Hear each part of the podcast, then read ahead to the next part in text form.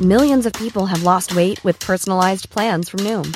Like Evan, who can't stand salads and still lost 50 pounds. Salads generally for most people are the easy button, right? For me, that wasn't an option. I never really was a salad guy. That's just not who I am. But Noom worked for me. Get your personalized plan today at Noom.com. Real Noom user compensated to provide their story. In 4 weeks, the typical Noom user can expect to lose 1 to 2 pounds per week. Individual results may vary. There's never been a faster or easier way to start your weight loss journey than with PlushCare. PlushCare accepts most insurance plans and gives you online access to board-certified physicians who can prescribe FDA-approved weight loss medications like Wegovy and Zepbound for those who qualify. Take charge of your health and speak with a board-certified physician about a weight loss plan that's right for you. Get started today at PlushCare.com/weight loss. That's PlushCare.com/weight loss. PlushCare.com/weight loss.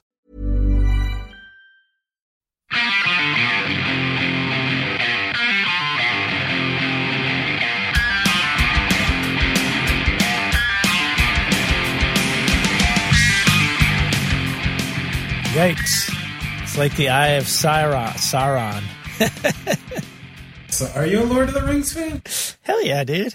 Yeah, me too.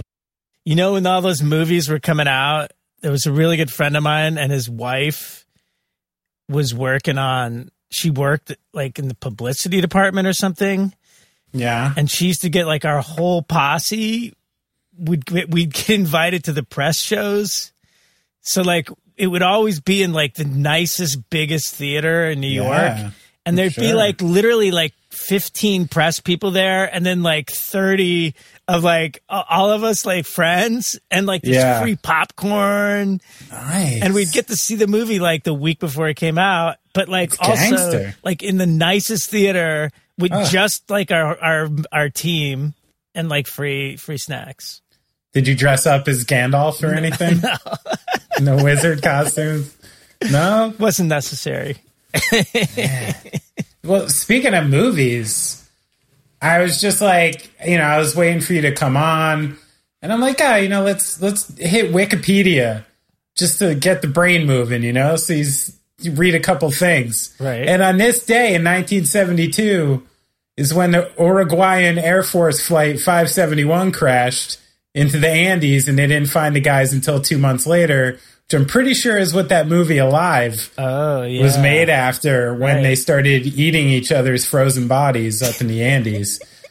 Pretty crazy. Dude, that is such a rando like fucking thing to come up with, Benny. That movie fucked me up.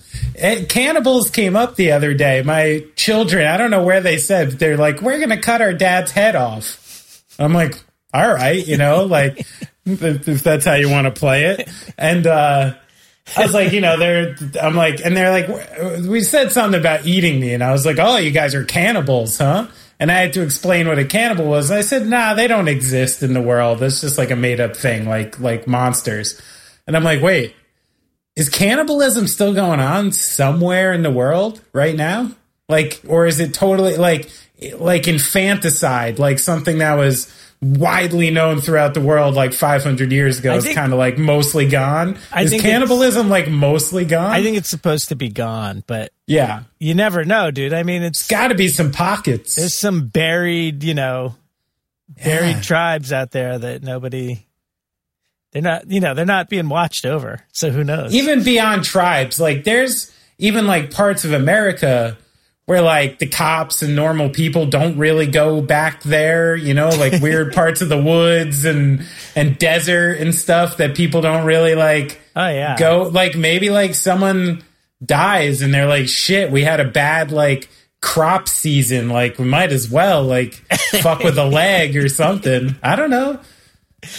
This is what I think about all the time with history, Brad, is the types of things that we're learning about in the last like 50 years when phones and worldwide communication was possible. And people like hate globalism in that way. But the one thing I think about is that like nobody can go unchecked anymore. You know, like there's no like society in the world that can be like, you know what? We need crops. We had a bad rain season. We need to kill 150 babies. and roll them off this staircase, right. Which like used to happen all the time in the world because there were just these like pockets of civilization that just convinced themselves of all this crazy shit, just being like drunk and bored in the middle of nowhere for 100 years, and convinced themselves that you got to slaughter, you know, babies to grow crops the next year. And no one was around, like, you know, reading it on their phones, being like, oh no, like you shouldn't do that. And then generations of people were raised to believe that you needed to slaughter babies to grow corn. So this is kind of what I'm into, like globalism, you know? I'm Benny. Is your new house like on an Indian burial ground or something? I'm like, I mean, there's actually a pretty good chance of that. You know why it's called the Delaware River is the Delaware Indians, right. You know? Well, yeah. I mean, there's depth to the forest. God knows what happened here. I don't know. Fucking God knows what George Washington and his friends did around here. It could have been crazy. Cannibalism. So do you think I'm feeling something like that? I don't know, dude. You're taking this on a pretty bizarre tangent. This is going off track, isn't it? Ah, touche. Isn't this our program? Touche, senor. Isn't this our program? I think Jenny would be into it. Oh, fuck yeah. She was fun. What a fun interview. Oh, yes. That wasn't even an interview. That was just like a fun hang. It's I feel like we could have been on the phone for like another hour, you know? Yeah. Yeah. Yeah, that was good. She's awesome. She's awesome. She would definitely be into this conversation, I'm sure. But we learned a lot. We learned a lot about baking. We learned a lot about guitar, about sculpture. Yeah, about... yeah, all sorts of stuff. A lot about Bad Cop, Bad Cop, way the lyrics are written. I don't know. It was a cool interview. I had a lot of fun with her. She's a person of many talents. I like that. Yeah. And I really was like, went onto her website. You know, I don't know. I think one cool thing about Jenny is like, I meet a lot of musicians who are like, oh, yeah, I'm a musician, but I also do this and this. Like, she sort of presents herself equally as an artist and as a, you know, a speaker and all these things, like as well as a musician. It's not like this sole preoccupation to her life, you know? Right. And we even found some common ground there on not really missing playing shows that much. So I feel like a dick saying, because I see these people tweeting every day and shit, like with this utter desperation. Right. And I'm like, yeah, I've been playing like probably like at least a show a week. On average, yeah. Since I was like 12 years old, you know, that's got gray hairs, dude. Yeah, it's like, need to take a break. It's like I said in the interview, I mean, I desperately miss sitting in a room with people and playing loud music and creating a song and finishing a song and doing things, you know, that stuff. That's like an innate thing that you can't get rid of. But yeah, I don't know. Shows? It's getting annoying. At some point, you'll miss them. No, I'm starting to already. Yeah, I bet. I definitely am. You know, it's that physical thing. I think we talked about it in the interview with the guy from Clutch. It's like, you know, I don't know, carrying drums around sucks. Right. It's just annoying. It just gets annoying. Maybe it's like the sheer fact that I like just don't have to do that for a little while. That's kind of nice, you know? It is. There is a lot of annoying and just pain in the ass shit to doing shows, touring. It's almost like doing a one-off is more of a pain in the ass than being on the road, because you get into the rhythm, at least on the road, right? Way worse. Yeah. I find it so much more jarring. You know, it's like you're going for tour. It's like you're just mixing up your life. Yeah, yeah. You're taking all your shit. You're packing it to go. Yeah, like you said, within, you know, 4 or 5 days, like, your packing is all set. Right. Your unpacking is set. People's roles are being defined. How you're setting up your kit, at what time, the schedule of your day, and then before you know it, it's like it's insanity, but it's clockwork. It's like it something you can count on. Yeah. And then when you're, you know, basically like, you know, as a drummer, and especially in the situation I've been in the last few years, with not only having to transport drums, but having to transport drums that don't even live at my house, is like to play one show, especially a couple hours away or something, you know, you sit back and you go, holy shit, I just spent like 36 hours to play a 30-minute show. You know what I mean? Right. You start like weighing like the time. This is like, I wish I could go play another show. Because then this would make all this fucking worth it. Well, now I got to go right back into the practice space I was nice and settled in and do that again. Yeah, it's a lot, man. And then half the time you don't even get to revel in it. Like, you usually have to pack up after the show. Oh, like, you're done. Like, what are you spending the night in Boston? Right, no, exactly. I'm driving back. You're going to show up at this practice space at 4:30 in the morning with all these drums and walk home. And then you lose another day. It's like when you take ecstasy. You know what I mean? Like, the high is not the full thing. You're high for a long time, but then you can't do anything else for like 12 hours after. So you have to equate that time into your drug use. You know, if you're going to drive me home from Boston and make me load out at 4:30 in the morning, I need like another half a day to recover. Yeah. Another day, dude. You want me to be? I don't have a day. I got kids. Oh, wow. It was easier. It was easier when I left nothing I cared about. Yeah. And everything I cared about was out there. Right. You know? Right. Definitely changes it. Wow, I'm on a lot of tangents. Maybe it's because you caught me at Scotch o'clock tonight. Oh, yeah, baby. Look at that. That's a big glass of Scotch, Benny. I was just saying that in my episode of the tune-up, we were joking about that guy Travis Scott, that pop star, is doing a collaboration with McDonald's where you go in and you get like the Travis Scott meal and like exclusive merchandise as part of it. And then that guy Jay Balvin's got one coming up where you order fucking 2 burgers and like an Oreo McFlurry, and apparently it's his meal. But he asked me what companies I would shill for. Right. And I was like, there's a couple single malt companies that could get me to be. And I said I would do it like Bill Murray in Lost in Translation, like it's Suntory time. Oh, yeah. Maybe get like a velvet smoking jacket, an ascot, like try to do it classy. You'd look good in that outfit, dude. Thank you. I think so, too. I don't know. Let's listen to this great interview. I'm going to just go crazy if we keep talking. Yeah. It's going on track! It's going well. Look good. My health check passed. Barely. I know. Quarantine hasn't been good for me with that. No? Nah. Well, at first it was rad because... I thought, like, my first instinct was like, oh no, I'm going to be home like all the time. I'm going to kind of like eat like shit, maybe like stress eat or something. But I kind of had like a reverse survival reaction where in one fell swoop, I stopped eating out altogether, which is kind of a bad habit of mine. And then also I'm pretty paranoid. I have kids and stuff. So I was like, I was not about going to the market. I didn't know if markets were going to be bare. We're going to have like 28 days later kind of shit going on.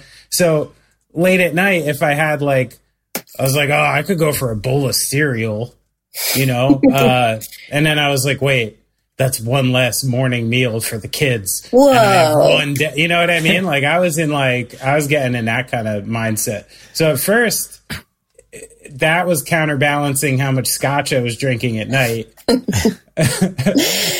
you're on sort of a cleanse. Yeah. But then I got used to it like everyone else, slip into bad habits again. I'm like, oh, Dunkin' Donuts is probably safe. And now but the scotch is still going on with the food.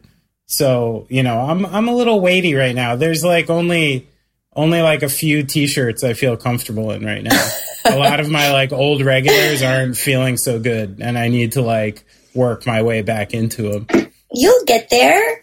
I did the opposite. It was like I started this thing and was like, fuck yeah, snacks and cookies. And then it was like, what are we doing here? Like, if I'm eating a cookie like 3 times a day, what the fuck am I doing here? This is no longer a treat. It's just what I do. And then it was like, then I was like, well, you got a bunch of free time, so you might as well go outside because everything's closed and like, yeah. So that was, it was good. I'm glad it was the opposite for me because I'm sort of like prone to fluctuations in body type.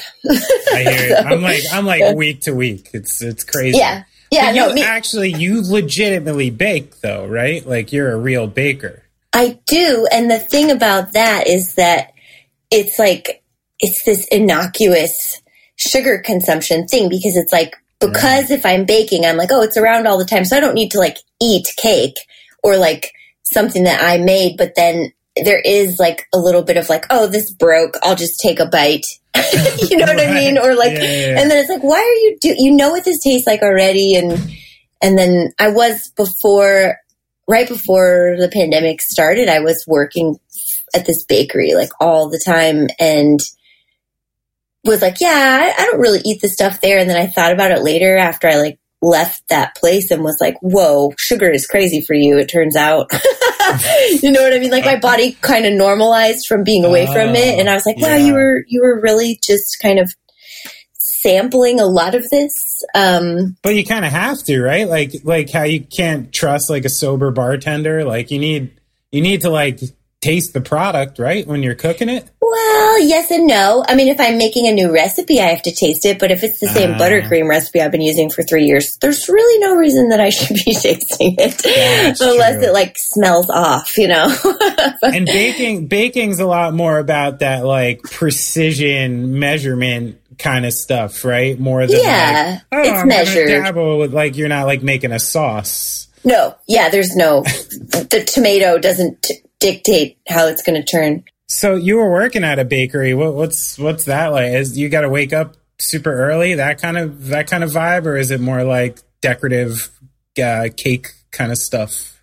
Well, good for you for knowing the difference between the two. And I was working at kind of the second. I mean, I did get up early, but it wasn't like people that I know. They're like, I'm up at 3:30. I spent a two-week run when I was 17 as a bagel baker. There you go. Probably closer to about a month. So I learned the hard way about what it takes to get fresh bread in people's mouths by like 6 a.m. Yeah, that's like the crazy sick thing about that is that like the breakfast carbs are only good that day, and some poor person gets up at 3:30 to do that for you. And then tomorrow they're significantly discounted, you know? Yeah. And at that point in my life, it wasn't getting up. It was just we're pushing through, you know? I was just like, it's already like 1 and I'm out with my friends. I'm like, one more beer, then a Mountain Dew, then I'll go to work. It's amazing I'm alive, you know? That just takes me back to being a young person with a job where you're like, I figured it out. I just won't go to bed. Yeah. I'll be great at my job and I'll show up really sweaty and like looking like a glazed donut and people are going to trust me with their food. No, it wasn't like that. It was cakes. It was like a lot of, which is like, I would get all these like intense customers that are like, they think they're asking the right questions, but it's like they don't know what they're talking about, and they kind of like bully you into being like, "Is the cake fresh? When are you baking the cake? If it's for Saturday, it's like, well, honestly, I'm probably baking it on Thursday. Like, you know, don't. I'm not going to tell you that because you don't understand why. But like, it's sealed in butter. That's what. What is the reason? You know, what is the reason why? Because on those like baking shows where like Nailed It, where they're like, look at these clowns that don't know what they're doing. They're kind of like tricking them because you only have 45 minutes and you have to bake and frost something. Like that's not possible. You can't. That's not reality. Yeah. You have to let something cool, and it's better if it cools naturally than like if you throw it in the freezer. And then, you know what I mean? And it needs to be kind of room temperature before you can frost it. Otherwise, you're going to get yourself into other problems. Like if you frost a very cold cake, it will sweat. The frosting will like, you know what I mean? So there's a lot of like waiting for things to be. And if it's a little too warm, it'll break apart. Oh, it'll just melt off. It's like, yeah. So I don't think about this stuff. Yeah, it's okay. I mean, this is Frosting was invented as like a way to seal up a baked good and make it last longer. And then Really? Wow. What's like the first like known instance of frosting like in the world? I don't know, but that's a good question. And probably it wasn't very good.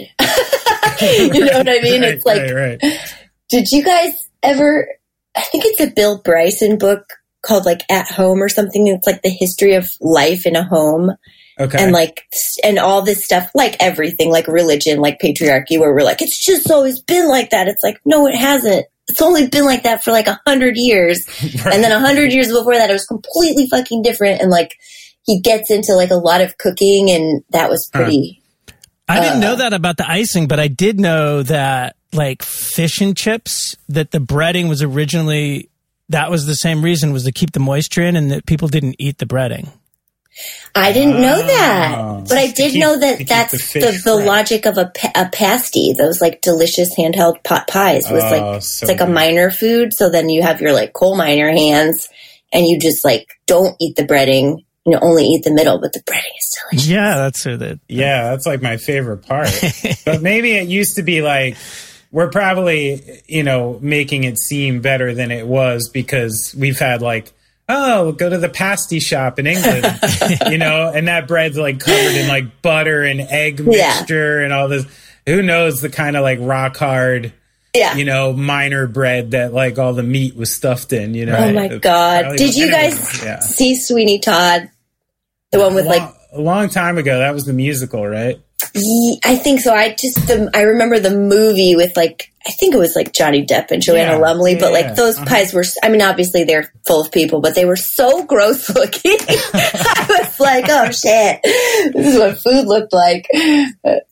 It served, I guess you forget that it served a much more like utilitarian purpose, not that long ago, you know, you know, people like, even my grandfather, his family would, you know, take bones from the animal and make soups, and like, you know, that didn't happen that long ago. No, I love like, I mean, but it's a weird thing in our culture where people have decided only to use like the driest, most flavorless part of the meat, and then everything else is deemed like scrap meat. But it's like, you idiots, that's the good stuff. Yeah, scrapple's delicious. I wish it wasn't.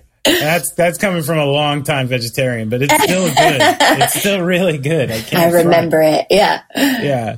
Well, like, so when you worked at that place, were you doing really like elaborate like wedding cakes, and were you getting to use your artistic side as much as your baking side? Yeah. Well, my baking side was like just experimental home baking.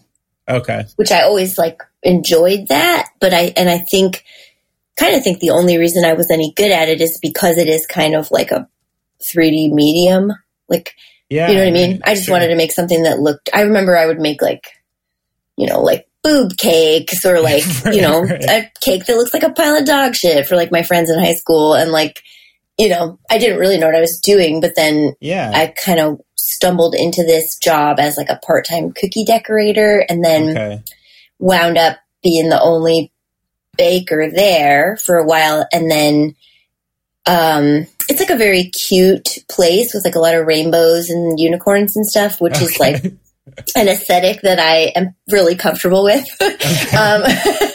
And so I just started making things look crazy and cute. And then that became kind of like, people would be like, yeah, I want that. You know, also Pinterest drives a lot of baking industry stuff. And there's like this popular formula for a unicorn cake where you like stick a horn in the top of a round cake and put some eyes on it. And for some reason, it's like very, very, very popular, even though it doesn't really look like a unicorn. So I did a lot of those. But I also did some crazy stuff. It was fun. And people make those funny videos. My wife just showed me that the other day. It was like, I had no idea this scene existed with like at-home chefs who post these videos of like the ingredients of their like, you know, yogurt and granola breakfast to this like hit music wherever they are. These like weird, like, you know, chia seeds and honey, you know, like listing the bowl of food to this, like, you know, hip LA music. I don't know about this. It's like widely popular. It's the corniest fucking thing I've ever seen. Like, I couldn't imagine in any context. I told her that if she wanted to make those videos, I would like set myself in the back, like with a sleeveless shirt and like a cheesy gordita crunch, and just like right. totally blow up your spot. That would be a really good spoof, I think. Like, I'm like, you want to go viral. You know? You need my help. I guess, it is kind of like sculpture, isn't it? Because I see on those cooking shows that they're using like sculpting tools, the same you would, you know, sculpting clay or something, right?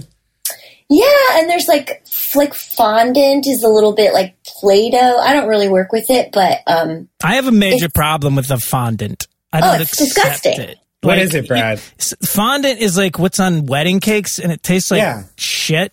And it's awful. You watch all those cooking shows and they make all this incredible stuff, but they're making it out of inedible. They might as well be using clay. So I feel exactly the same way about it. Good. I use buttercream frosting and like cookies too. And sometimes like a Rice Krispie inside and then you put frosting on the outside. So it's all delicious and edible.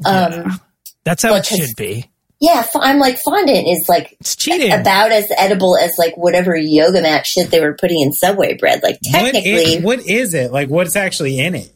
I think it's like a marshmallow that's been reduced, but I've never made it because it's vile and I don't believe it. But you know what it is, right, Benny? It's like on wedding cakes. It's like that dense kind of like clay. It's not very sweet. Yeah, it looks like the linoleum wrap, like what you would wrap drums in. Yeah, it looks pretty similar.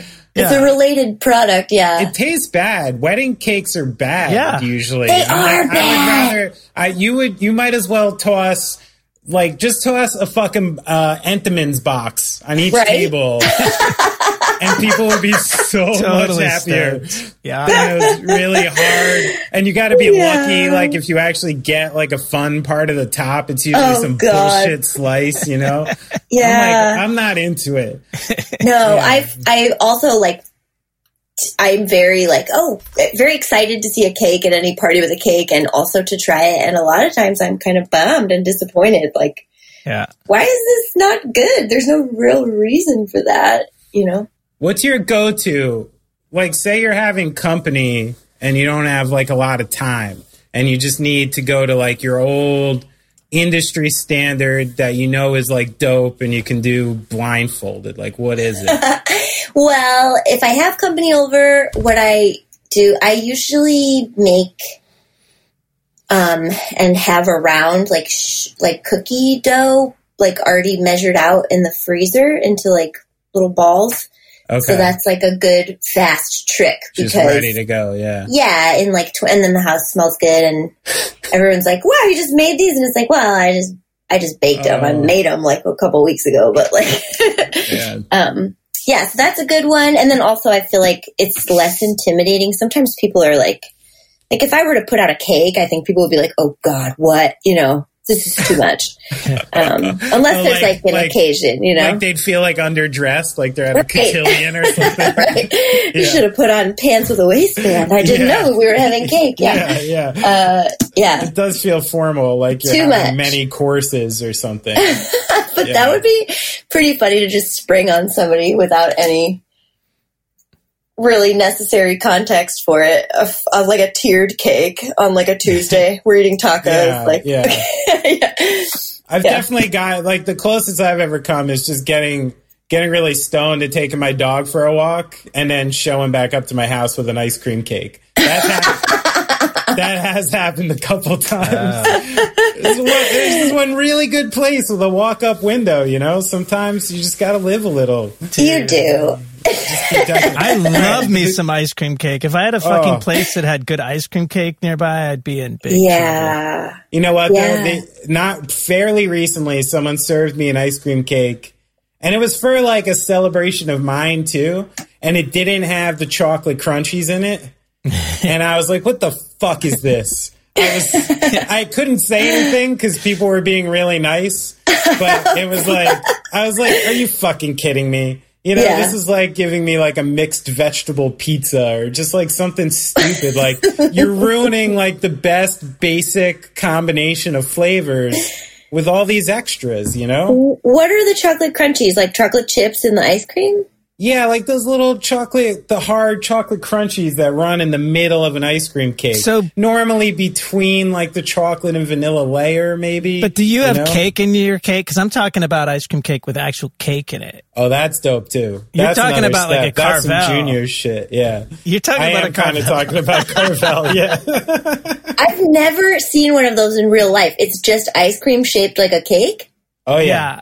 Yeah, but with crunchies in the middle. That's a Carvel cake. Yeah, like crunchies in the middle. What are the crunchies? Okay. I didn't realize this was like sort of a pedestrian. Is this a pedestrian thing? No, Carvel is East Coast though, dude. Oh, yeah, man. I know. Right. I've heard of it. This is that Fudgy the Whale? Yeah, is he Carvel cake? Yes. Okay. Yes, Fudgy the Whale and Cookie Puss. Yeah, Cookie Puss is from there too. Yeah, it's really good. And now that my palate's a little more refined, I'd stay away from their hard ice cream. But I'll take a nice soft from Carvel, like a nice dip with some sprinkles. All right, we got to shift this interview because I'm starving now. I have a sweet tooth. I don't want to talk. Let's talk about guitars. Okay. Because those are cool. So I saw some background on you when you were like a little older, you know, kind of going from the Midwest to the West Coast, but I didn't really see like what your entrance into kind of music and actually like physically playing guitar was. Can you? Yeah. Yeah. I mean, I personally, like, I just don't think it's like, it was very, I guess it's mine. So I guess it's like, of course it seems obvious and normal to me, but Anyway, it's like nothing sexy. It's not like I was in a car accident and then this angel with a guitar on her back pulled me out of, you know what I mean? It's like, or my dad was a famous musician. It's like I was just like a kid with like a lot of creative energy and like a supportive family. So like they just really, I have to commend them for like, you know, wanting to support me whenever I like showed an interest in certain things. And like, even if it was something that they were like, this is going to be annoying or Jesus, really, we're going here. Sure. So that was like, I mean, I, as like a little kid, learned how to play the piano, had like piano lessons with like a mean old lady teacher. And then, what was her name? Oh, yeah. Mrs. Hammond. I swear to God, because the movie The Witches came out. Yeah. The movie The Witches had just come out, and I was like, she's a witch, for sure.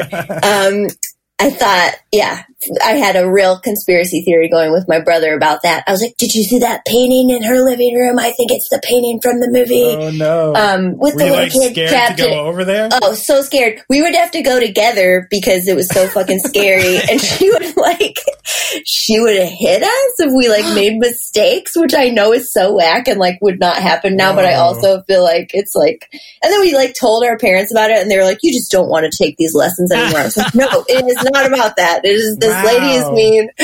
What are we talking like little slap to the wrist? No, like at the back of the head. Whoa. Like, you know what I mean? Hammond. Like she was Hammond. Take it easy. Whoa. My goodness. Where was this? Where'd you go? Because now I'm imagining something from like a Tim Burton movie where you grew up. This witch piano player. This was in Battle Creek, Michigan. So yeah, we would like ride our bikes there together and like actually a lot of like my brother and I are very close, and I feel like when you have to go through something that's like not cool and you have like a buddy, it's like a very strong bonding thing for the two of you or three of you or however many. Sure. You know this, you're in a band. Anything terrible that has happened just brings your band closer together. Yeah, that's true. That's true. Like, we have that. Anyway, it wasn't. You got the universal talking point, like the thing you can always always talk about. Yeah. Remember this time? So piano, and then like I got into like, you know, the elementary school music program, and I was like, oh, the trumpet, I like that. That's loud and obnoxious, and like nice. Did that, and then I found this like toy guitar in our basement in the crawl space when I was like 12 and didn't know it was a toy and was like, sick, a guitar. You know, I'd never seen a real one in my life, so I didn't know that it was like a piece of garbage. Right. And I had a friend at school named Sarah Wilson who could play the guitar, and I told her, I was like, hey, cool, good news. Because I was like reading Spin Magazine, you know what I mean? Okay, so like, you're already starting to get into music by then? Yeah. I mean, it was like whatever I could get, which was, you know, limited. This is pre-internet, and I know there's like a lot of people who like to be like, I was born punk and I always had good taste and I never, you know, but it's like I was listening to like grunge music because that's what had guitars and was a little loud that I could get to. And I like wanted to be Courtney Love, which I remember saying this out loud and my mom laughing so hard, like, don't ever say that to me again. In hindsight, she's right. Yeah, that's that thing. I'm like, 10 years ago, I would have been like, your mom's a square. Now that I'm a parent, I'm like, you know. No. Yeah, okay. Yeah, I should probably call her after this and just like clarify that it was just that she had a band. Yeah, right. I just wanted to have a band, Mom. I just want to wear cool, like those cool dresses. It's not about that. I don't want a dead husband and like a drug situation. Right. And I don't want to raise my baby on heroin. Yeah. A controversial personal PR presence. Anyway, none of that. Thank you. So my friend came over and was like, hey, I hate to tell you this, but this is not a real guitar and you should come to my house and I will show you how to play a real guitar. And, so I did that and it was very cool. And then I kind of tried to like tune it up and use it. And like, I like painted it in a way that I thought was cool, but I, thinking back now, looked like shit because I was like 12. What was the vibe? The vibe was early painting. It was like kind of basic colors, like straight out of the tube, but like in geometric like patterns. It was like a black and white line work motif and then some like shitty striping around the back and sides. Yeah, I mean, you know, I was a kid. I didn't know about like Van Halen. Like, it's so... R.I.P. I just made a cake that looks like the Eddie Van Halen guitar for my friend who has like 5 Eddie Van Halen guitars. The classic, the red with the white stripes. Totally. Which I'm glad that I did that for him before he died because I feel like he would have just cried. Brutal. Anyway.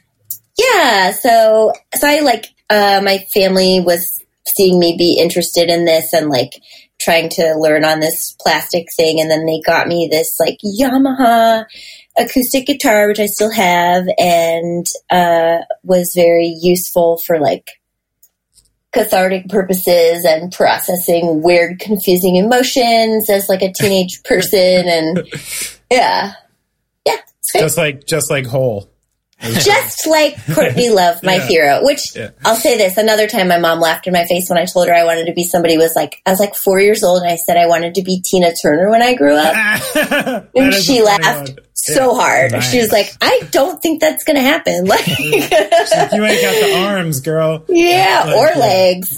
We are just not very tall in this family. And it's funny that stuff in hindsight. I even had thought when I had my son, I was like, oh, like Bonham could be a cool name, you know? I'm like, like that'd be a tight first name.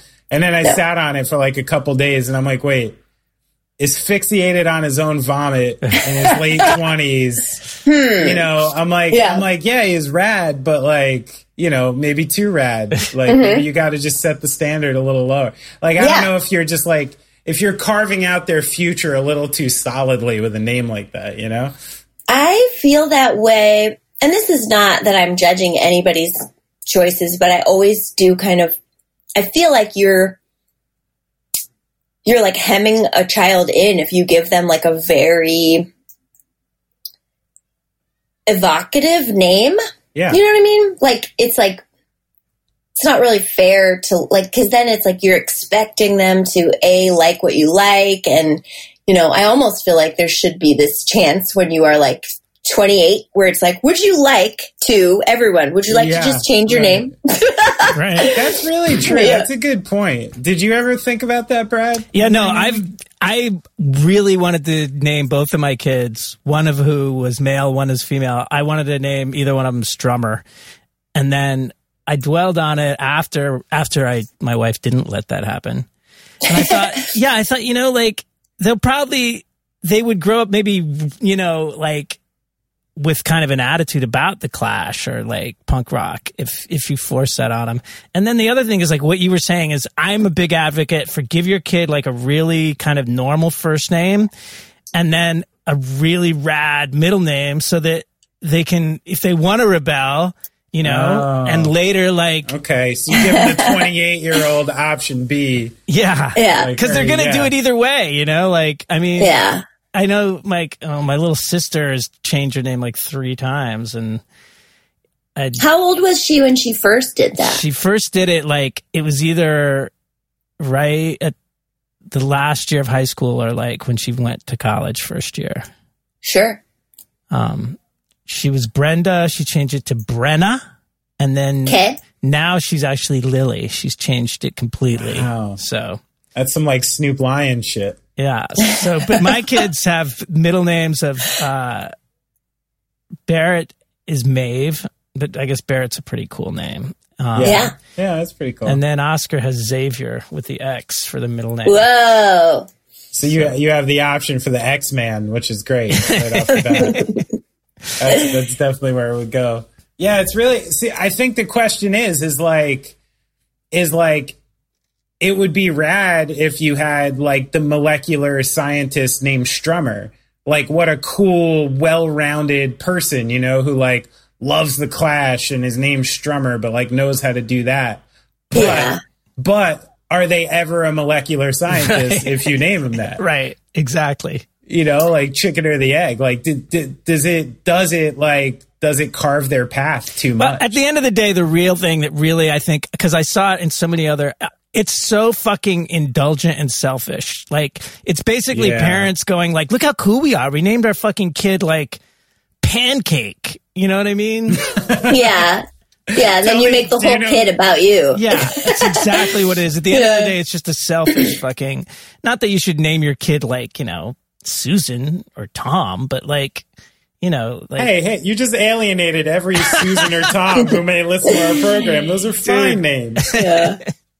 I was thinking about, I don't know why I was thinking about this or have ever thought about it because I don't have children, but like I do, maybe it's because I have like a lot of friends that are trans and like that whole, like I have a friend who chose her name, which her name was a name that could be male or female originally. And then she had like made this like announcement that like, you know, I legally changed my name and it was like very exciting, but I was like, I thought you did change your name already because that name, you know what I mean? Like, and it's like a beautiful, like fit, yeah. And then I thought about it more and I was like, maybe it's more about like, it's not about whether your name can pass for either gender. It's like about the fact that you're like reclaiming your existence. Yes. And then I thought, I think maybe everybody deserves the chance to do that because like, what if you have some whack name that like really you don't feel like fits you? And then I almost feel like with trans people doing this, it's like, in a way, I mean, I know there are people that are like threatened by people living their truth and like, that's sick and sad. And I hope those people find their way. But like, for me, it's like when I see somebody living their truth and like, living the life that they want and making the life that they want, it's like inspiring to like, you know what I mean? Like, what am I not looking at that I would like to change? And like, you know, totally. So yeah, maybe that's where it came from. But I'm into this. I kind of second this amendment to like, to at some point, maybe 28's a little old. Well, maybe I've seen too many. Like 25 or something, let's say. Oh, but if I had chosen when I was 25, I would have chosen something obnoxious that's like a little too sassy that like I can't back up now. You know what I mean? Wait, what do you think it would have been? I don't know. Like some, like Demonia. I mean, I wouldn't. Like, you know what I mean? Like something that's like I would be bummed later when I'm like enjoying passing as like a totally normal person in public day to day, like, you know. If only bands had the same opportunity, like you don't think like like U2 or like Pearl Jam or like one of these bands like 12 years in would have been like, yo, can we please? Well, actually now I feel like I read a lot of articles like since June about bands changing their names that they were like, what was it? The Drive-By Truckers changed their name to just DBT, I think. Oh, really? And like, yeah, because the founder was like writing about it. He was like, I didn't mean any offense by this, and he like really went into like what he meant, but he was like, but it's not about what I meant, it's like whether or not this is culturally insensitive and harmful now. And so that to, you know, drivers?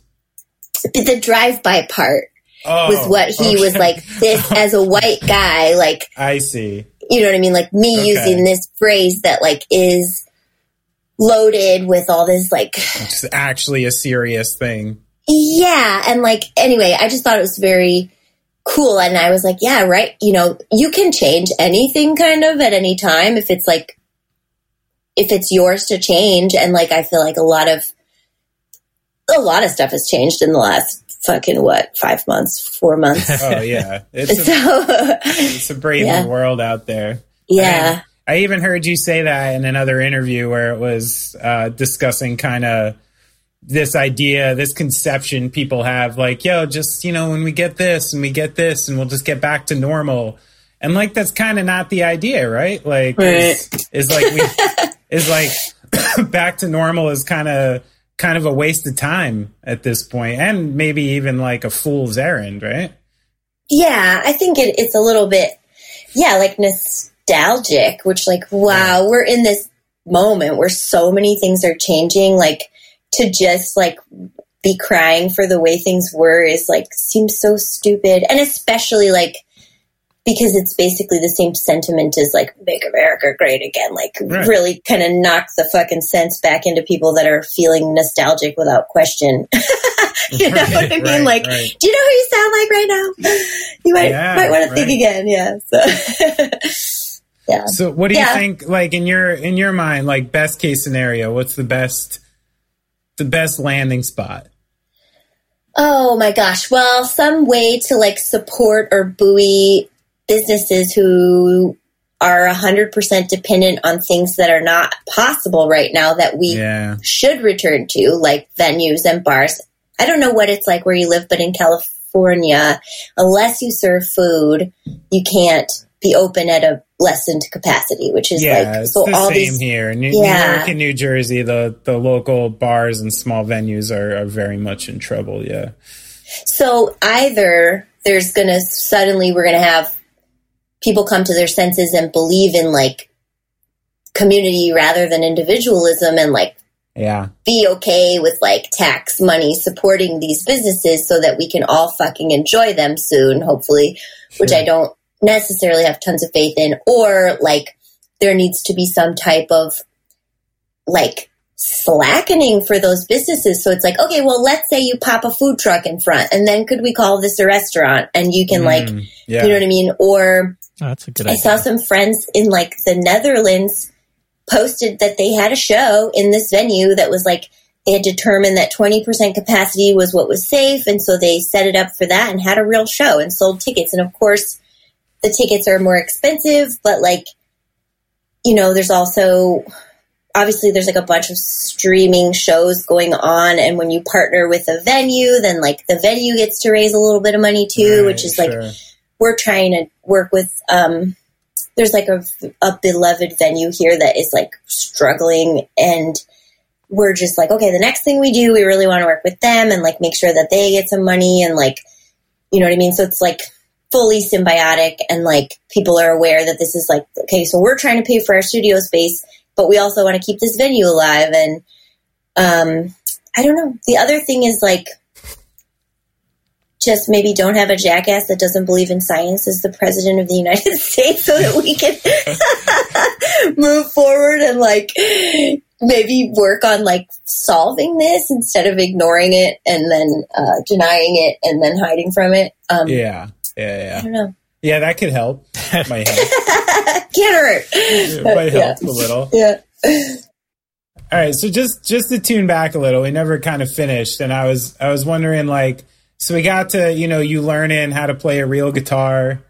You know, you're in Michigan, which the story adds up when you talked about the creepy witch teacher and then said the name of the town you were from. I was like, yeah, story adds up. Have you been there?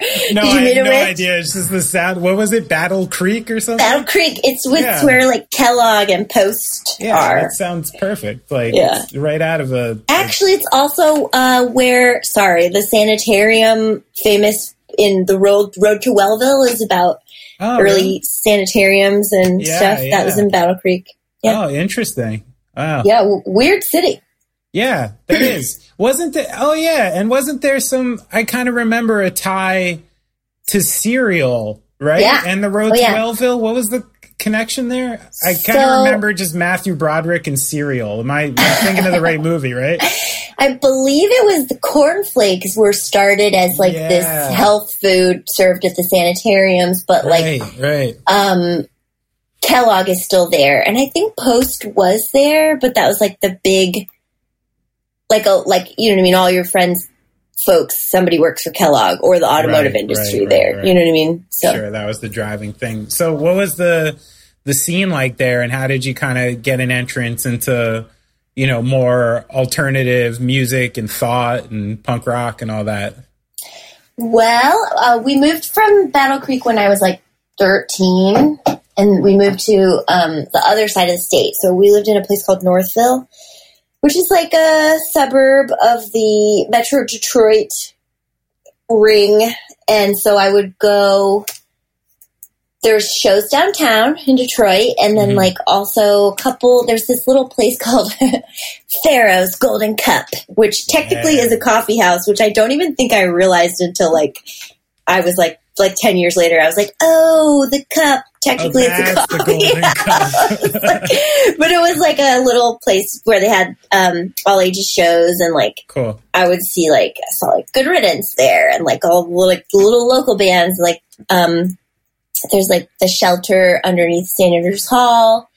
So those both places would have all ages shows, and then I left when I was 18, so I could kind of only get into all ages stuff. So it was pretty eclectic, I feel, because there wasn't enough density to the scene to have really thriving specific genre splitting, sure, you know? So, sure. But then also this could have just been that I was a very young person and didn't have access to those more specific things. You know, you'd go see a show and there would be a pop punk band and a rap metal band. And you know what I mean? Where you're there's always one of these bands on these shows, a ska band and all in one night. You know what I mean? I'm from New Jersey. We had the ska and rap metal mixed together. Okay, I thought that was just me. They did it all. It was my God, how is this System of a Down and Real Big Fish in the same band? This is insane. I know. No, it's very and I think that might just be a young... Yeah, you're just getting it together, you know? Yeah, why should I choose? I can have everything at once. And it's if you've ever been to one of those decorate your own frozen yogurt places, you know that is a recipe for disaster. You can't put it all on there. You're going to be fucking bummed out when it all melts and so just too much, kids. It's too much. Just focus on your thing. Just do your thing. That's right. We could learn. I know, that band. Let's say Greta Van Vliet or something. You know. Yes. Take a lot of shit, but you know they chose their thing. They're doing. They chose it. It's smart. Yeah. They ran with it. So it seems a lot of your entrance into this world happened after your hometown. You know, going to college and going to the West Coast and stuff. What was your first band? My first band that really was anything. Also, I feel I just don't feel I have a hometown. That's a weird thing where I when I talk to a lot of people who are I'm from here. And it's yeah, I mean, I grew up here and there, but technically, I've lived in Huntington Beach longer than anywhere I've lived in my life, and I don't really feel it's my town. Yeah, yeah. I'm with you. I grew up the same way. I don't have a place that I'm this would be. I'll say New Jersey, right? But yeah, I don't have I never got a letter jacket, let's say.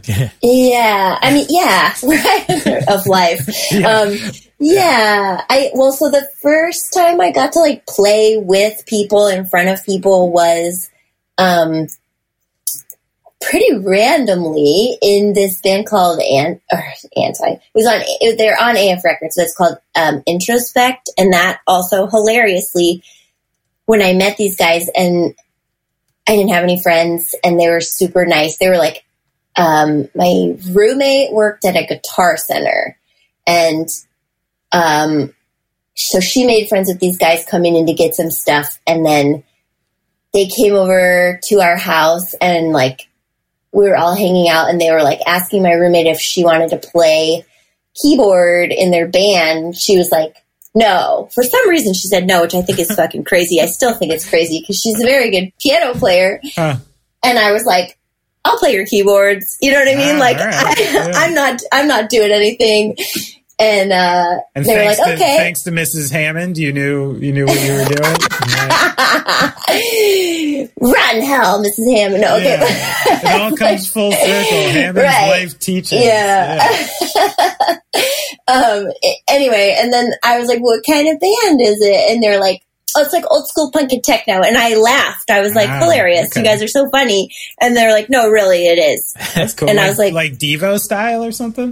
It's like crust punk with like electronic elements, which at the time we were again at this, like, this was 15 years ago, I think. Sure. And like, maybe more, maybe it would have been like 2000, maybe 3 or 4. Okay. And there was like that electronic elements were like cutting into a lot of different genres, but it was still novel. And then I think most experimental things like that kind of died out, but like The Faint, you know what I mean? That was like the band was like, anyway, so I do remember laughing and thinking they were joking. And then they gave me a CD and I was like, oh, you meant it. Oh, it sounds pretty cool. Like, you know, so, whoops. And then they were just like my buddies and my nice friends. And I remember I had this like a rotten, super controlling boyfriend that like just didn't, it's like he really wanted to like, he thought he was like making his own girlfriend. So he'd like tell me what to do and like what I couldn't do and tried to like really criticize any choices I made on my own to the point where it was like, I was just like, okay, so anytime I like am independent or autonomous in any way, I'm going to catch a ton of shit from you. And then, it was terrible. And I really, it's like, when I think about it, I'm like, who did that really happen to? Because I can't ever imagine myself now there, you know, which is cool. But I remembered, that's wisdom, right? Oh my God. We only knew. Yeah. And I told him, I was like, oh my gosh, good news. Like I'm in a band. And he like flipped out. Like, what do you mean you're in a band? What? And I was like, what? I'm in a band. Like, you know what I mean? Like I play music and you knew that about me. And like, you know what? I also don't have any friends. This is like great news for me.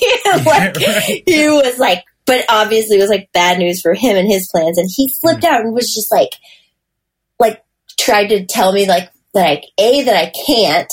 And I was like, whoa, we're done. Like, you know what I mean? This is just like, it opened my eyes to like how fucked up and whack our relationship had gotten under his like direction. And then I was really grateful because I got out of that and just got to kind of see how messed up it was. Like, and like, they were just like my buddies and I had friends finally, and I could like go out and do things that I wanted to do instead of like, I was in this place where I didn't know where anything was or what was going on. And so it was like, I'm like kind of under the thumb literally of this person who's like, this is cool. And this is where we're going. And that's stupid. And like, it was just like, oh my God, you're the worst. But so, did he have like, what was his reasoning? Did he just not have any? He had obviously he had like issues and was insecure. Right. But I think he just thought like his taste was the best. And like, I think he also thought that because he grew up out here and like I was from Michigan and I think he thought it was like he could kind of make his own girlfriend out of this like soft moldable clay human. And it was right. You know, I'm a person with like dreams and beliefs and feelings, you know what I mean? Which like I saw in our relationship, like he did not recognize that. It was like, he just thought I was somebody that he could like push around. But he didn't even have like a line to sell like, oh no, you can find a better band or like. No, he said to me, and I'll never forget this because I'm very disturbed by people that don't believe in platonic relationships between people because it's heteronormative to assume that men and women can't be friends without wanting to have sex with each other. Right. You know what I mean? And it's like, okay, well, what about people that are non-binary or like not into heteronormative pairings? And like, you know what I mean? You're just, that's you. You just told me something about yourself, actually. So he was like, I remembered him saying like, you're just going to be in this band with a bunch of dudes. Like, you know what I mean? Like, that's just not acceptable. And I was like, well, what are you talking about? Like,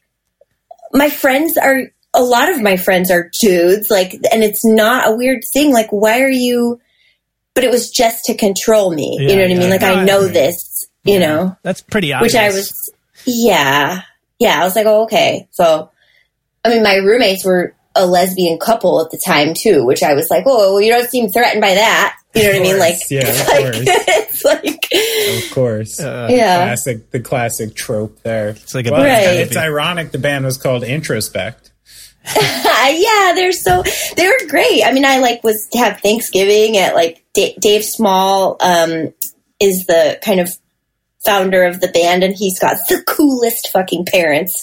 Like his dad is like an astronomer and his mom was like an ex-nun, and she's this fucking hilarious, sassy, brilliant woman that's like just tons of fun, and like, oh my god, I loved it. I love those people. So there's like no one I'd want to talk to religion about more than an ex-nun. You know? That's cool. Yeah, she's cool. So that's awesome. That sounds like a good situation for you. I wanted to bring up something. I have a question for you. So Bad Cop, Bad Cop's been around for what, like 11, 12 years at this point? Actually, we're just coming up on 10 in January of 2011, but...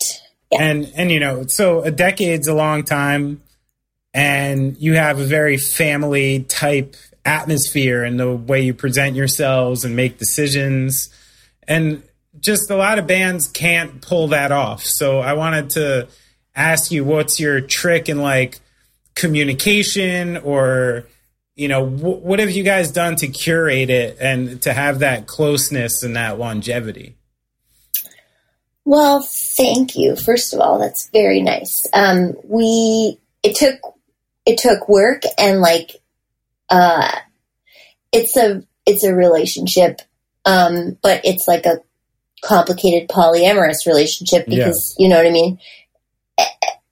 And things got better and like really deliberately kind of on that track when, Stacy was getting sober, so we like things were going the way they were going for about 5 years, and then Stacy got sober, and like there was like, you know, some trauma involved with that happening. And then when she was cleaned up, she just was very insistent that we like stay positive and like that there not be these like private, like unproductive things, like talking about another person just because you're upset, or like if you have an issue with a person, you should talk to that person and not the other people in your band who will then just end up kind of stoking the fire and like building these like invisible rifts and like eliminating any elephants in the room. Right. And then also just like really like focusing on like honesty and like supporting one another, and like trusting one another. This all really had to be built up because like we had been operating as like a band that is here to party. You know what I mean? For like 5 years, and that was fun as fuck. But like, you know what I mean? It also is not good for a relationship. Yeah. So too many wild cards. Oh my gosh. Yeah. And then like you, even if you think you're like, I'm not the wild card, it's like, well, you're hungover and you're acting like a dick, you know? Yeah. So you are the wild card today, friend. But, yeah, so we just, that really kind of, you know, and then we decided to like, okay, we all obviously care about this. Like, so always remember that even when you like are having a hard time and you think there's like some perceived issues with people, like someone a friend of mine told me this phrase that I like remember and forget and remember and forget. And it's always really helpful, but like assuming rapport, which means like, don't assume that someone has a problem with you, because then you have a problem. You know what I mean? Assume we have no problem and go from there. And it's kind of like a conflict resolution magic feather where like, you know, it's like, well, we're not going to have a fist fight if I'm not throwing any fists. Like, you know. Right. So there's. That's really wise. Yeah. Yeah. Like I need to take that in myself.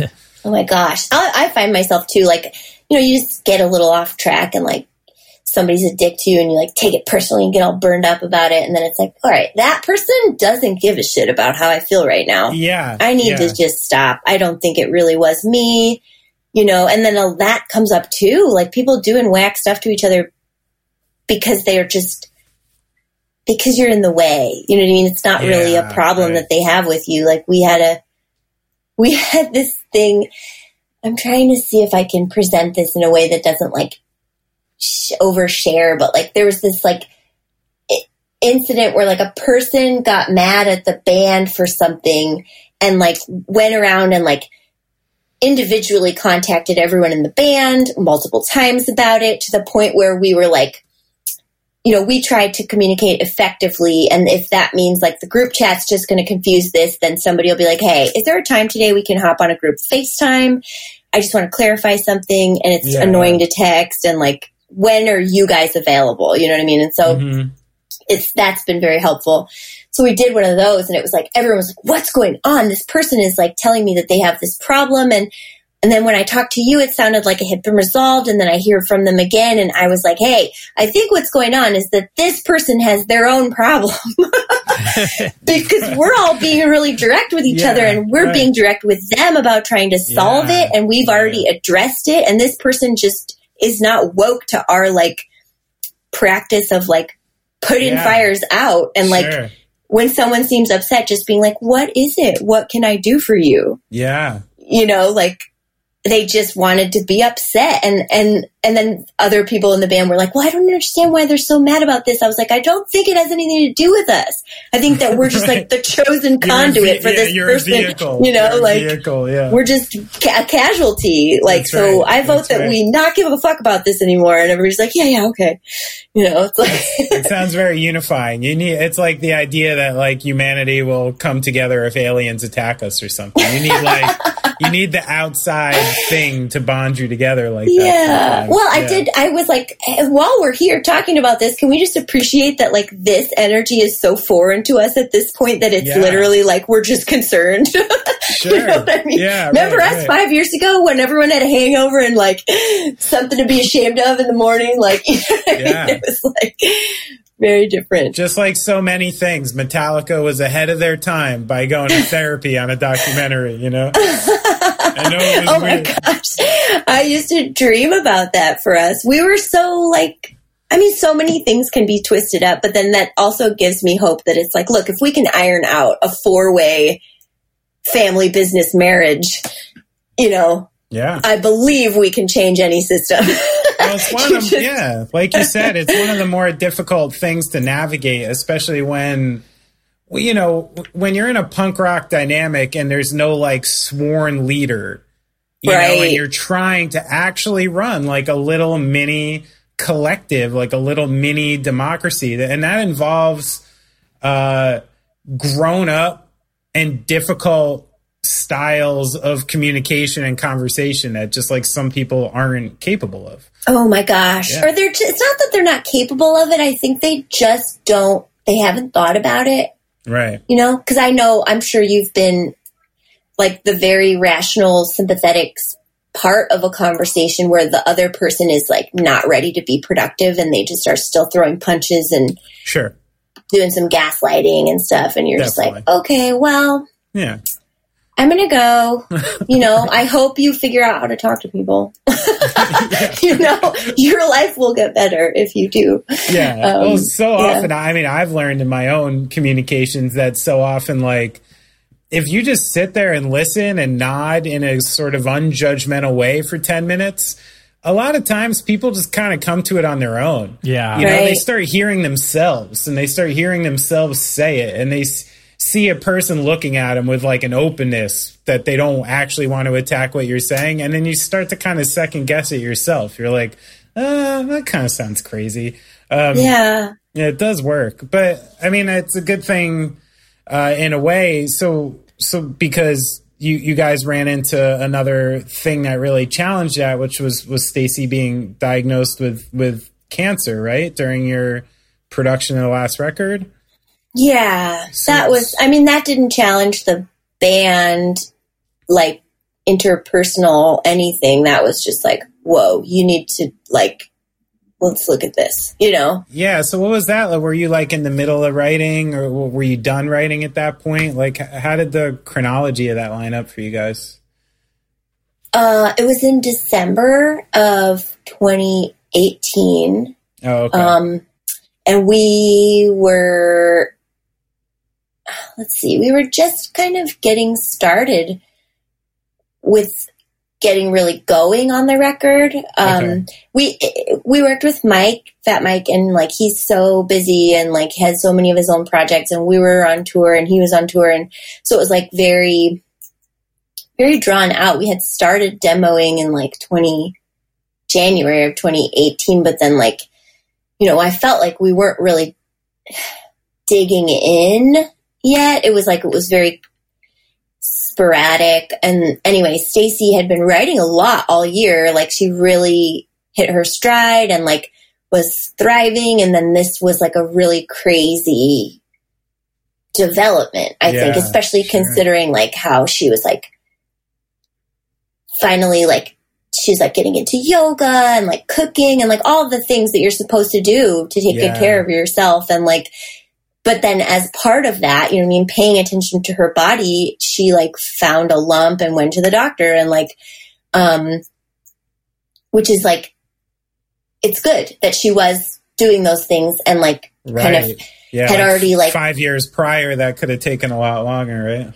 It never would have been found, you know, it really never. And I guess the lump had been there for 8 years or something, growing for 8 years, which is like, you know, so it really was that sort of like getting on track where you, so it wasn't, I think some people and maybe Stacy, hopefully not, but could have probably thought of this as like, what, I'm doing everything right. And now this, and it's like, well, it had been there and you're doing everything right. And finding it was the right thing too, you know? Sure. Yeah. So that was like a very, you know, we were just like, okay, you do what you need to do and we'll be here, you know, like there, but she, I would say, is the most, puts the gas on the band the most out of all of us, you know, like everybody wants this and wants this to thrive and wants the best for the band. But Stacy is usually the one that's like, all right, let's do this. Like, you know what I mean? If you're like, I don't know if I can do that, she'll be the one to get you on the phone and be like, it's a really good opportunity. I think you should think about it. And it's okay, I am. But like, so, everybody needs one. You need one. Right. Yeah, it's true. Yeah. And sometimes it's like, stop it, get off me. But then also you're right, you know? Yeah. So she, which our agent is Brian Gorsiker from, Nightbirds, and he's amazing. And I remember at one point he called me and was like, is this cool? Like, Stacy's telling me to keep booking things, but I want to like make sure she's handled. I was like, if she told you to go for it, you should go for it, because like, you know what I mean? She's driving. Thank you for being a wonderful person that cares, you know, but like if she says to book this tour, book it. Like, you know, so, and I remember I mean, it's funny and amazing in hindsight because she's okay, but like there was like, she had this like lumpectomy. And then like 5 days later, we were on a plane to Europe. And she was like, my doctor got mad at me because I told her I was going to Europe at the end of the week. Yeah. I was like, yeah, you're not exactly taking it easy. Like, you know, like... So that's fucking rock and roll. So 5 days after the operation, she split. And was it, what was it, like festivals or like, what was it? Yeah. I'm trying to think of what we were doing. We were so busy that year. It was like, we went to Europe a couple times and, I can't even remember. It's so crazy. The pace at which everything had been happening until 6 months ago was like insane. Sure. Well, that's rad. So, that's rad. She kept going like that. Now, do you hear it like lyrically and in? Are there any songs on the Ride, like your last record, that are kind of encapsulating that experience at all, or was that more just something that you guys don't really want to talk through your music about? Oh no. Okay, so first of all, there's an amazing. Stacy wrote the coolest song ever called "Breathless," and it's about her experience with the like anxiety and fear and like. Okay. You know, there's a lot of also with health stuff and with mental health stuff, there's like a weird like guilt and shame that we attach to this, you know, so she just kind of goes through that. Well, like people viewing it as weakness or something like that kind of thing. Yeah, you're like mad at your body for letting you down or like, you know what I mean? Like, oh no, cancer, which in our lifetimes has gotten less stigmatized, of course, like, you know, do you watch the Midnight Gospel, or are you into Duncan Trussell? I do like Duncan Trussell, yeah. I'm a pretty avid listener of Trussell. Yeah. Like his interview with Anne Lamott, which also became an episode of Midnight Gospel, like she talks about that. Like her cancer in the 70s was like, we don't talk about it. You know what I mean? And, now it's like, it's better. It's like less stigmatized than it used to be. But there is that like, you know, even just anytime I personally get sick, I'm like, my stupid body let me down. And it's like... Don't be like that, you know, it's not your fault. Anyway, she really got into like she's a great songwriter and then a brilliant lyricist. I mean, the way she talks kind of around things, like she's like a fast little boxer kind of, like she doesn't actually, I'm like, what the fuck? You said this, but you didn't say it, but you know, I just really admire her in so many ways. But yeah, she wrote a very cool song about that called "Breathless" that we're hoping, we were like, this should be the first single. And then like the pandemic happened and it was like, maybe we should get a little lighter for the first single. We'll come back to it, you know, but anyway. And then, you know, a lot of the record, this happened about halfway through us making it, you know what I mean? And she was dealing with it and going through treatment and, you know, we're still touring. And she said scary things to me a couple times where it was like, Jenny, if something happens and I die, like just promise me you'll get these songs out. And it was like, oh, okay. Yeah. I hope that you don't die, you know, like, of course we will, like, you know, and I think it also sort of motivated her further to like, write. She wrote so much. That's over awesome. The last like couple years, you know what I mean? And it was like, at times it's like, I'm jealous, dude. You're just like pooping out amazing stuff because you're like, you know, she was like on fire and motivated by like the mortality of, or potential mortality of this, which I think is like one of the beautiful things about things not being perfect is that like they will inspire you and you know, like right now things are not perfect, but like people are making changes and looking at things and, you know, it is a balance. So.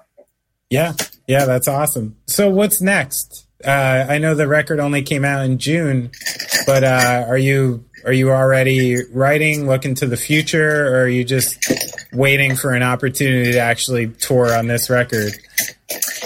Right now we're trying to like make use of the new kind of developments in like ways to perform. And obviously we're hoping to tour again, but like that timeline seems to be moving ever farther into the future, you know?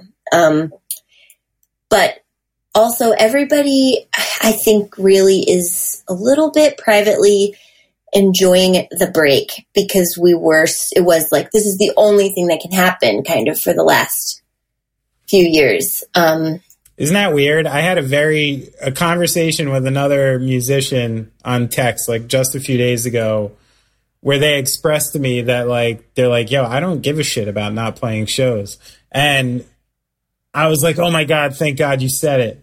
Yeah. I'm like, I've felt this for like most of this time. I miss so much about playing music. I miss sitting down in a room with people and writing songs like desperately, you know what I mean? That hurts. But the idea of like loading up my shit and going somewhere and setting it up, and playing for a while and sweating and like just breaking it down, going back and doing that. Like right now, I'm like, I've done that like 2,000-3,000 times in my life, you know, like I kind of dig this, you know, it is like a nice little sabbatical. I am glad that you said that too, because I desperately wanted a break. Yeah. And like, it was like, you know, I just knew it was like, this is unhealthy. You know what I mean? Right. Like I don't like being unhealthy. And I felt sort of trapped. Yeah, and I know that saying that, like, there's definitely people that are like, you're ungrateful, but it's like, I am simultaneously grateful and felt trapped. I promise you. Anyone who says that's ungrateful, like, simply has just not toured a lot. Yeah. Pretty much. Right. Yeah. It's like, I love this. Trust me. And and it's amazing that it can happen. And that's why I am still here. And like, you know, but at the same time, like, I don't need to, it didn't feel sustainable. And maybe it's because I'm probably 10 years older than where I should ideally be for living in a van and eating out of paper bags. You know what I mean? Like, it's like, you know, it's just, so I just, I was a little less romantic by the year. It really does. Yeah. It's just, so I'm glad. And I have such a cute dog. You know what I mean? Like I get to like be home with her and like, there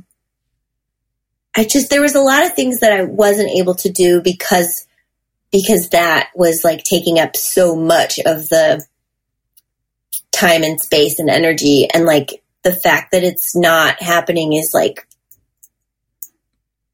coming outside after a movie during the day, kind of, where you're like, it was so dark and loud in there. And then you're like, it's 3 p.m. and no one's in the parking lot and there's no noise. And, you know, it's very, very cool. Yeah. Yeah. When you're used to something, you unexpectedly find yourself with all that time. That's nice.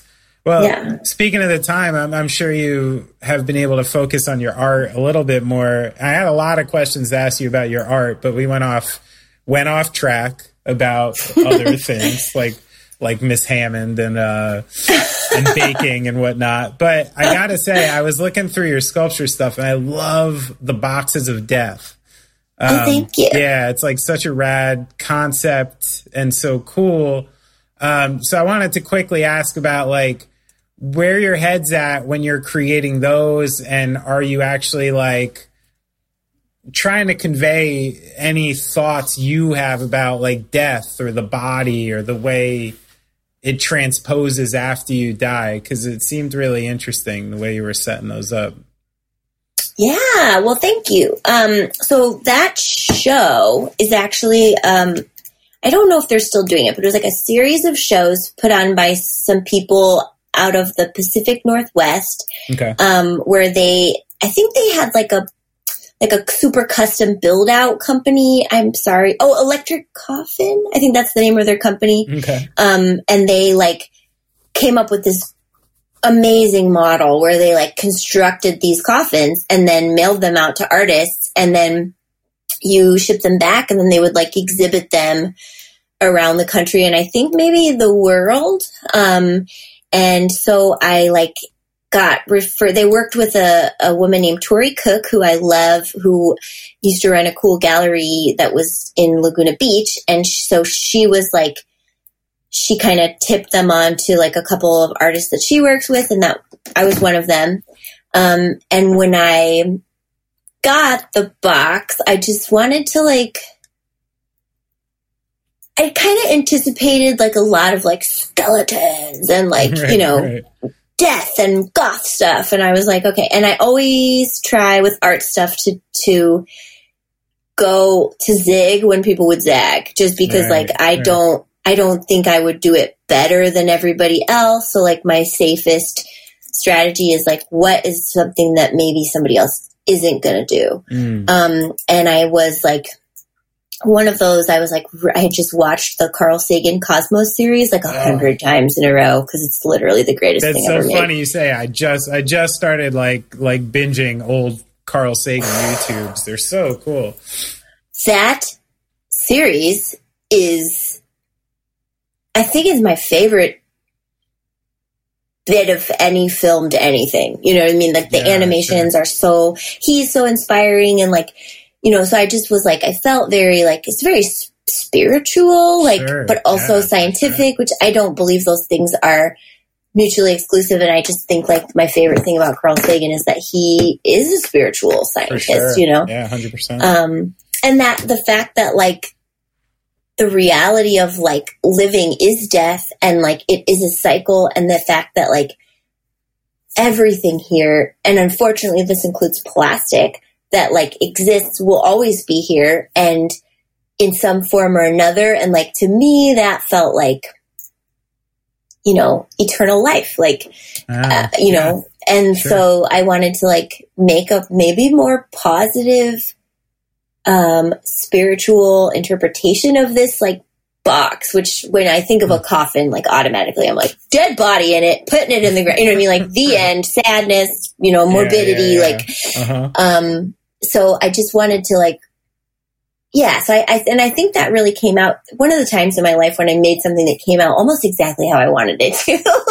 Like, and then I did another one for them the next year that like, I just really like anatomical models. For a couple of reasons, like they're fucking cool looking, and like they were some of the first 3D sculptures that I encountered as like a child, and I always thought they were cool. And like I also love that it's like all of humanity, you know what I mean? There's no there's not like oftentimes like a face or a head or the skin is not shown, and so it's like kind of universal. So I like that, and I like the reality combined with the symbology of like certain organs and body parts, like hearts and brains and lungs. And like, you know what I mean? I think I'm not alone in that's like, anyway. Super cool. I'm literally staring at a spine right now that hangs in my house. So I'm really? With it. It's because of my wife. She's into creepier stuff than I am. If it was up to her, this place would look like fucking Ozzy Osbourne's house. Oh, I like it. Yeah. I definitely... We were joking. We were watching Beetlejuice the other night and saying that essentially we're just those extremes. Like, I'm like the guy trying to like look at mallards with his binoculars and like leave my office made of pine alone.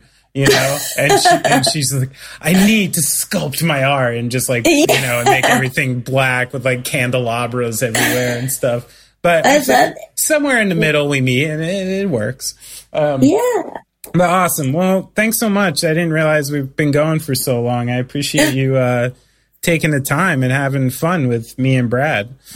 Oh my gosh. Thank you for having me on your wonderful podcast. This was very fun. Good. Awesome. I'm glad. I'm going to go fucking eat some sweets now. Good. Get that ice cream cake. I'm on it. Chocolate crunchies. That was awesome. So fun. Now I want ice cream cake. Carvel? Apparently it's an anomaly to everybody. I had no idea. Like she even asked, this is literally just ice cream in a circle. And I'm like, that's an ice cream cake. It's an East Coast thing. And I don't even know that. I think it's almost it might even be kind of a tri-state thing. Wow. I never knew. I'm trying to remember. I mean, I guess come to think of it, I haven't had a lot of ice cream cake out there on the road and stuff, you know? But, so like there is, like the classy non-Carvel ice cream cake actually has cake in it. Right. You were saying. It's like half cake and half ice cream. That's that sounds preferred. Delicious. Dude, I'll down me some Carvel any day of the week. In fact, we just had a Carvel cake here last week. And it was so good. The other it was strawberry crunchies, though. It was a strawberry. Classy. Oh, yeah, I can get down on those things, man. Well, I would love to go to Jenny's house for those fresh baked chocolate chip cookies that come right out of the freezer. And then you get to just like review beautiful art, have a good conversation. She's like the best host ever. Oh, yeah. But everyone needs to check out the new Bad Cop record, The Ride, which rules. And then Jenny Cotterill.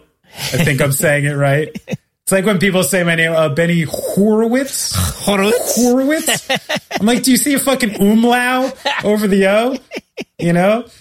But I think I'm saying it right. Jenny Cotterill, that's her name on Instagram. That's her name on Twitter. And then jennycotterill.com has all the, the art stuff, the sculpture, all her different events and speaking that she does. Very interesting person. Oh, someone I walked away from the interview going like, I'm going to keep my eye out and always check out what she does. Really impressed with her art, especially like I was saying, she did that series, The Death Boxes, which are just so cool. It's like this strange mix of like, it's like 3-dimensional Frida Kahlo. It's like bizarre and really cool and dark. And I told my wife about it. She was like, holy shit, this is awesome. Right up her alley. So really cool stuff. Everyone should check it out. Yeah, and check out the Bad Cop socials, which is Bad Cop on Instagram, BCBC Music on Twitter. Yeah, good group.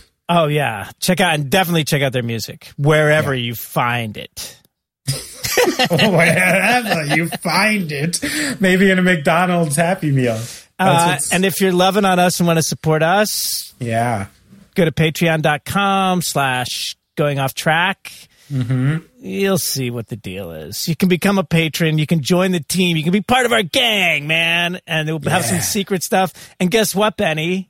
What? I was still recording that little bit at the end there where you were talking about lingerie.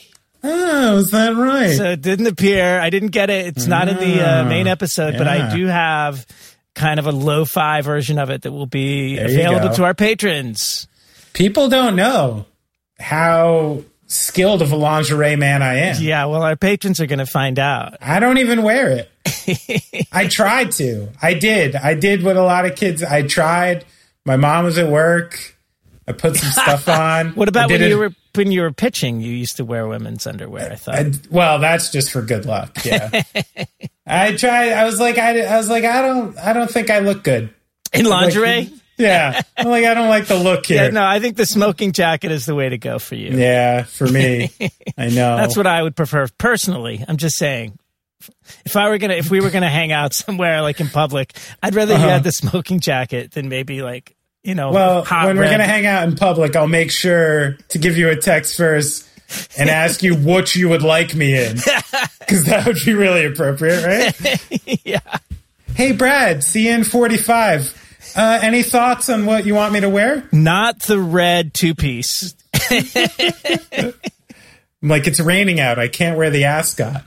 Brad, let me ask you a quick question before we leave. Okay? Yes. I just spent a lot of time before we did this sorting recycling.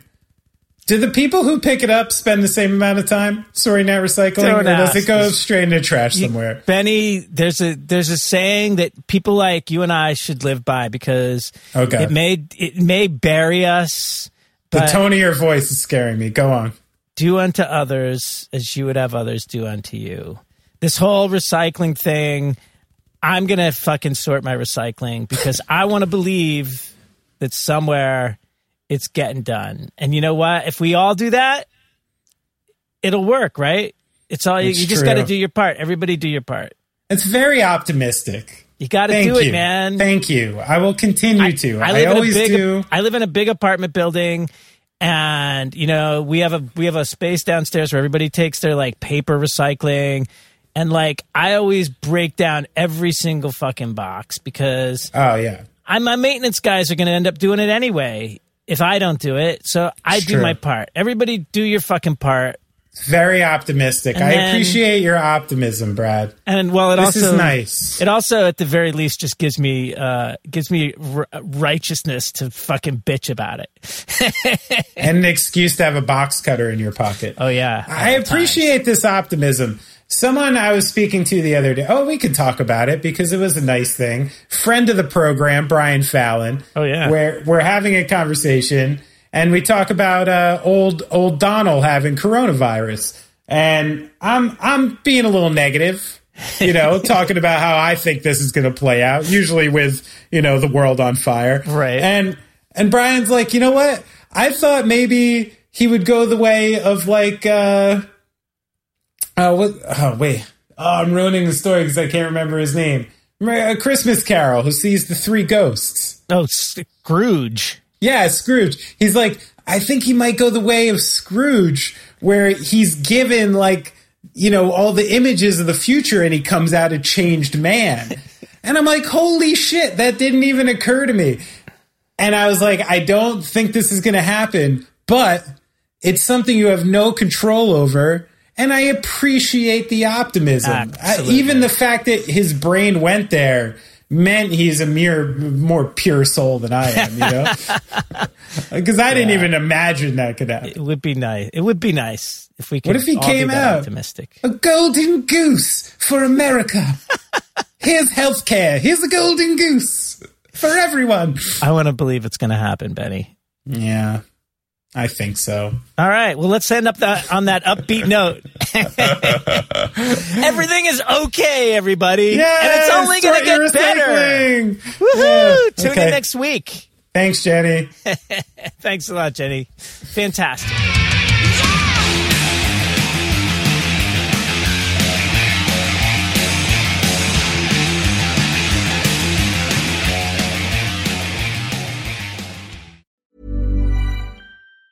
Mom deserves the best, and there's no better place to shop for Mother's Day than Whole Foods Market. They're your destination for unbeatable savings. From premium gifts to show-stopping flowers and irresistible desserts, start by saving 33% with Prime on all body care and candles. Then get a 15-stem bunch of tulips for just $9.99 each with Prime. Round out Mom's menu with festive rosé, irresistible berry chantilly cake, and more special treats. Come celebrate Mother's Day at Whole Foods Market. Hi, I'm Daniel, founder of Pretty Litter. Did you know cats tend to hide symptoms of sickness and pain? I learned this the hard way after losing my cat, Gingy. So I created Pretty Litter, a health monitoring litter that helps detect early signs of illness by changing colors, saving you money and potentially your cat's life. Pretty Litter is veterinarian developed, and it's the easiest way to keep tabs on your fur baby's health right at home. Go to prettylitter.com and use code ACAST for 20% off your first order and a free cat toy. Terms and conditions apply. See site for details. Hey, it's Paige DeSorbo from Giggly Squad. High quality fashion without the price tag. Say hello to Quince. I'm snagging high-end essentials like cozy cashmere sweaters, sleek leather jackets, fine jewelry, and so much more. With Quince being 50 to 80% less than similar brands.